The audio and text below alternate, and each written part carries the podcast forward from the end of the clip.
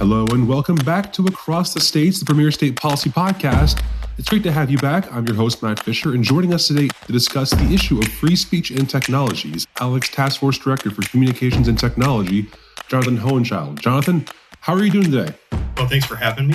Doing really well. Still recovering a little bit from the Consumer Electronics Show and the euphoric high that you get from seeing all the emerging technologies, but uh, you know, just really well.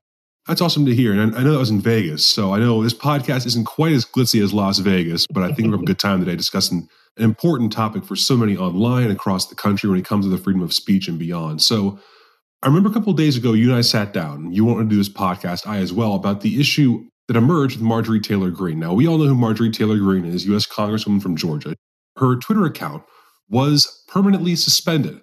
Her personal Twitter account was permanently suspended by Twitter for, as they say, dissemination of misinformation concerning COVID. Now, this comes after a long series of violations, according to Twitter, of Marjorie Taylor Greene's personal account and led to her ultimate suspension. So, Jonathan, a lot of her supporters are saying her First Amendment rights are being violated by Twitter. By permanently suspending her from the application, we are seeing her First Amendment rights violated. Now, I know you have a different view on this, and I'd like you to share with our audience because I think we need to hear more of this opinion. Share with us your wisdom on this subject.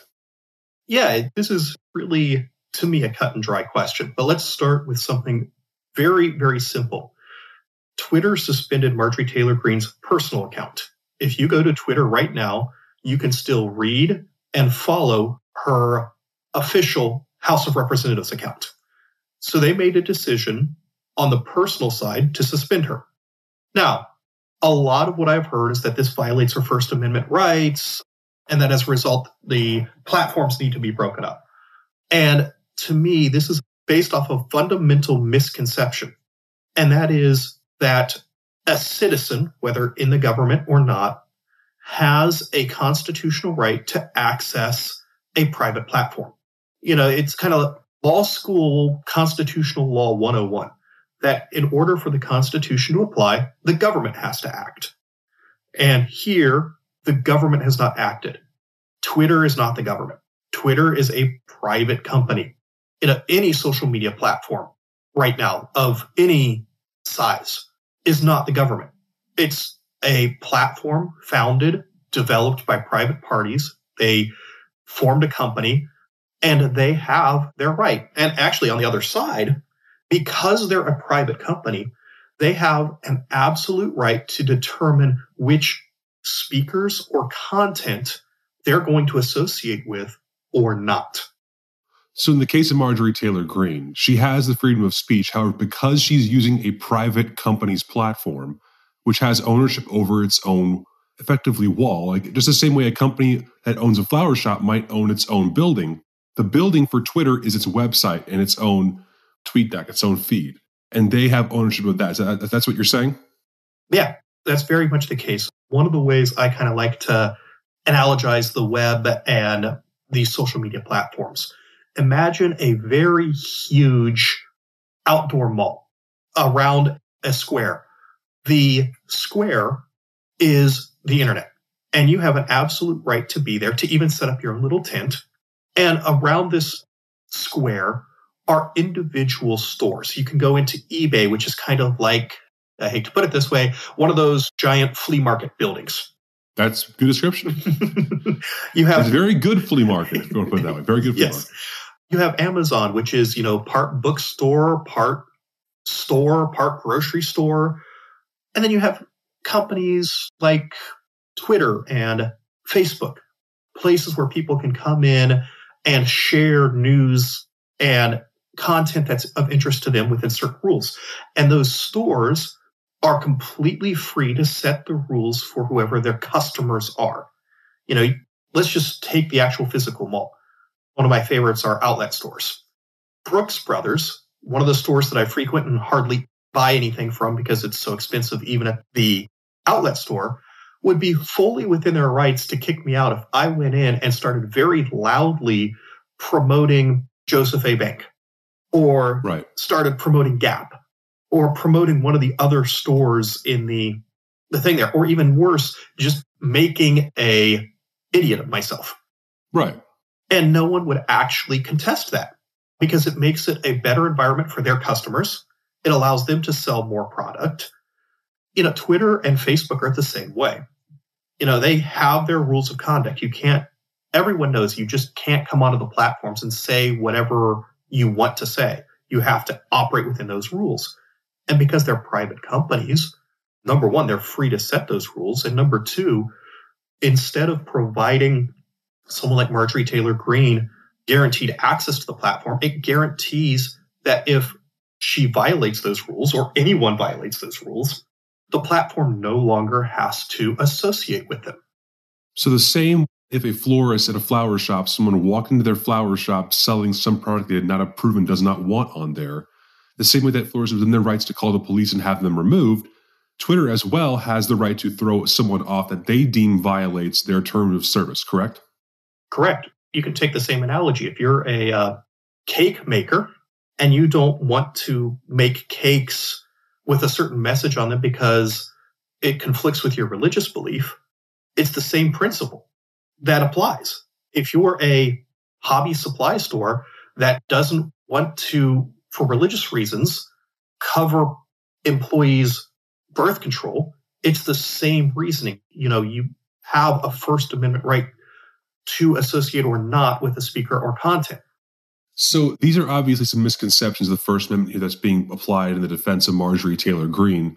So when it comes to what she did, ultimately they have terms of service mm-hmm. on many of these social media sites. But what are some of the issues you see here with the social media sites that are kind of weaving themselves into these misconceptions of the First Amendment? What are some of these problems we're seeing with social media websites when it comes to their flaws, what needs to be improved? Why are we seeing, because clearly, as we all know, there are cases of misinformation where if you say something like the sky is red, that's clearly misinformation. But then I can recall the, the situation with the publisher Heroes of Liberty, where Facebook banned them from, I believe, selling or marketing their books on the platform or using advertising dollars.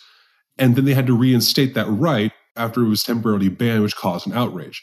So clearly there's some miscommunication here in regards to corporate rights, freedom of speech, as well as misconceptions of the First Amendment. So for our listeners, what are some of the flaws we are seeing on social media side pertaining to Marjorie Taylor Greene, pertaining to the Heroes of Liberty, pertaining to their own set of rules? Yeah, well, let's start with the very simple proposition. Social media companies are not perfect and they make a lot of mistakes. Let's also start with another proposition. And I'll, I'll use the term and then I'll explain. Content moderation at scale is very, very difficult. And what do I mean by that? Well, it's easy enough for people to see the effects of content moderation. They see Marjorie Taylor Greene being suspended. They probably know someone who has received a strike or has received a warning from a social media company. I mean, I have. And as an aside on that one, it was a situation where I was being completely sarcastic. And, you know, it reminds me of that line in Men in Black that we social media companies don't have a sense of humor that we're aware of. but what it really means is that when you're looking at the scale that social media platforms have to deal with, I mean, you're talking billions of tweets on a daily basis, if not an hourly basis, hundreds of millions of status updates for Facebook every day, if not more. YouTube, the last statistic I saw is that there are three hundred hours of content uploaded every minute. So the platforms have to deal with that much content and ensuring that the content meets their standards on a minute by minute, hour by hour basis. And doing so is nigh on impossible. Right, because they have a limited number of employees and they have the entire yeah. effective planet on their application. Yeah. And it's difficult to manage it all. Right, understandable. And they have one standard that they have to apply in the United States, another standard that they have to apply in Germany, another standard that they have to apply in Japan. So, you know, first of all, the content doesn't just come from the United States, it comes from across the globe. And they have to have teams that understand the rules and laws in each. So it's impossible to have eyes on every piece of content. So you have to use artificial intelligence. And this is where I think a lot of platforms get into trouble because artificial intelligence is only as good as the people who program it. And you can either be under inclusive or over inclusive. And I think when you're talking about the book publisher, that it was an over inclusive situation. One of Facebook's long standing, for example, policies is against inauthentic and spam behavior. That is probably, last time I checked their transparency report, if not the most, one of the most common reasons that they suspend accounts. And when you apply, at least initially, the artificial intelligence, it could have detected some form of spam like behavior. I'm not saying it was, I'm just saying a hypothetical. It could have been. But that highlights one of the kind of errors is that they are over inclusive. They do also seem to have a general problem with treating celebrities differently than the average person. I know this was a big to do. Oh, really? Favoritism for celebrities. Yeah. this was a big deal a few months ago with Facebook when, you know, some documents were released that basically said, Hey, we know we have these community standards these terms of service. And again, I'm oversimplifying, but we have these standards. But when it comes to celebrities, we're going to give them a wider berth. And instead of subjecting them to the artificial intelligence, we're going to have people look over them. Hmm. So they kind of created a tiered system, even though they didn't disclose it in their terms of service. So if you have a blue check, you'll probably have a more of a human review. Well, if you don't have a blue check, you're likely going to get AI checking your profile and an algorithm deciding whether or not you violated the terms of service. Yeah, I think that's a little oversimplified, but I think you're generally right. You know, blue check marks now are almost becoming a dime a dozen. You know, if you have a blog, you get a blue check right. mark, it seems like. but generally speaking, and I would assume it's less the blue check mark and more a list of the appropriate celebrities. But again, that's pure hypothesis on my part. And I'm sure now that it's been made public, Facebook is remedying the situation because, as an aside, Facebook's always been one of those that's at least tried. And when they're presented with a problem, they seem to try to, to resolve it. But I think that's also all social media companies. So Facebook's been pretty good in this territory, you'd say, even in spite of recent, you know, complaints. You're saying that Facebook has done a pretty good job of having a consistent standard. At least a trying to. Okay. And I would say, as a general rule, most social media platforms, again, they haven't been perfect, but most social media companies have at least tried. Now, it may be a little different in Twitter's space because, you know, it may be more attuned to who their audience is. And their audience tends to be very, very far left. I know Pew late last year came out with a study that said if Twitter was a congressional district, it would be the most liberal congressional district in the country. Twitter is not the real world. Right. Twitter is pretty much a bunch of far left activists, a few of us that use it to follow news, and, you know, some conservative personnel. So Twitter has an awkward dilemma for like a business model where most of their customers are of the far left or very progressive ilk. And therefore, look, they're a business. They have to make money. They want more users. They want more traffic. And the majority of their business and traffic is coming from the left. Therefore, there is some level of incentive then to at least regulate some speech from the far right. And that can pose some problems, I assume. Yeah, that can pose some problems, but it's something that just people should be aware of. Absolutely. You know, generally when I look at something, advertisers are a great way to, if you will, moderate content, make it sure it's not too far left and not too far right. I think advertisers have done a great job in making sure, for example, YouTube has remained balanced. I think, mm. you know, in addition to Zuckerberg's commitment to kind of keeping the platform as open as possible, but I, I also think that's one of the reasons why Facebook has remained relatively neutral it is a little concerning for me with like Twitter because again, the advertisers come to it knowing it's far left. So I don't know if that moderating influence is going to be there. But at the same time, you, you see that at the very least, those on the right are trying to create alternatives. Right. And that's really kind of the, the solution to everything here is create alternatives. But the thing is, you cannot create a carbon copy and then say, but it's for the right. You know, the reason why, for example, Facebook displaced MySpace is Facebook was a much better platform for people to connect on. Right. It provided benefits and it provided a system that people wanted. So it's not sufficient to create a carbon copy. It's a, if you're going to create something that is a little more neutral or a little more to the right, and you want people to join it, it's going to have to have a benefit other than we're not going to moderate your content or we're going to moderate it less. Right. So looking at the, you know, obviously there's some problems here in regards to the social media companies. I think the Heroes of Liberty situation with Facebook was a particularly glaring instance. Now, in fairness to Facebook, as we said, they've been pretty good on this, but they did backtrack and they did allow Heroes of Liberty to readmit its publishing and promotional content. But again, Heroes of Liberty was not some far right Proud Boys website. They were writing books about Ronald Reagan, Amy Coney Barrett. They were writing books about Thomas Sowell, individuals who are easily well within the mainstream of decent, honest dialogue in American politics. So when it comes to the flaws of social media, there are clearly issues here. As you said, there aren't uniform laws across all of social media, depending on the country, depending on, you know, each individual platform. Obviously, there is some action needed here. Now, what kind of action would be appropriate from the federal government and from the state government? What would be the appropriate action that would apply in a situation like this that can actually help make the internet better instead of proceeding off false or faulty grounds of the First Amendment's being violated, et cetera, et cetera? What are some correct ways they can address these problems, lawmakers, without actually violating the intent and spirit of the Constitution while still protecting the right of people to express their opinions? Yeah, well, I think the, the first thing is we kind of need to move off this idea of regulated content. You know, you, okay. you can't have Texas and Florida say thou shalt carry, lack of a better term, conservatives.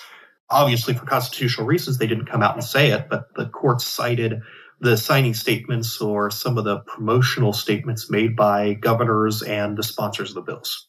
Right. So you have to move off the idea of trying to force the platforms to carry content.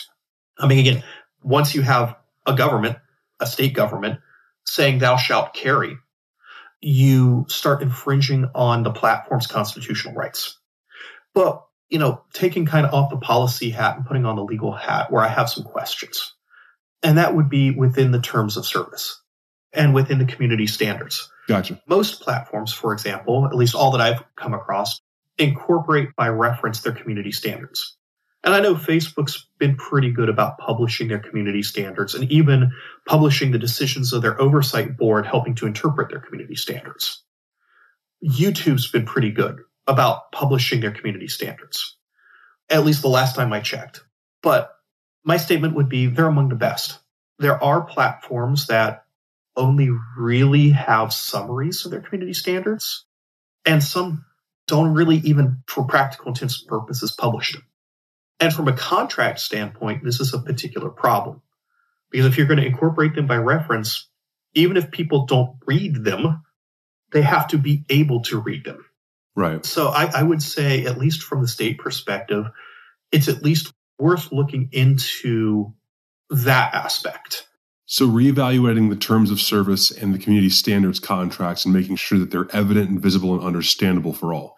Yeah, I was going to say, then there's an aspect of transparency because anyone who's tried to read through any of the terms of service of these platforms have trouble. And I'm saying I have trouble. And I'm saying that a lawyer who should be used to and able to read many of these terms of service and understand them. And the problem you shouldn't have to be an attorney to understand what you're getting into on a website. Correct. You should not have to be an attorney. But even then, as an attorney, I find aspects of the terms of service to be incredibly dense and I do not understand it. So there might be a role in ensuring that people understand what they're getting into. Again, this is not trying to mess with the business of this, the platforms, not trying to do this, but just to help both the platform and the people understand what they're getting into. And I would actually argue that this is something that platforms should lead on. And a particular role for states may be a convening power where they can convene the social media platforms along with representatives from the attorney general's office and consumer protection representatives and try to hammer out some sort of understanding about how this can be done, even if that's just rather than replacing the terms of service, providing a summary right. of the terms of service or the important parts of the, the terms of service, what it might mean for the community standards. Because there's, a, you know, while arguing for transparency, there's also a recognized balance. People need to know, or at least have the ability to read enough of the community standards to understand what they can and cannot post.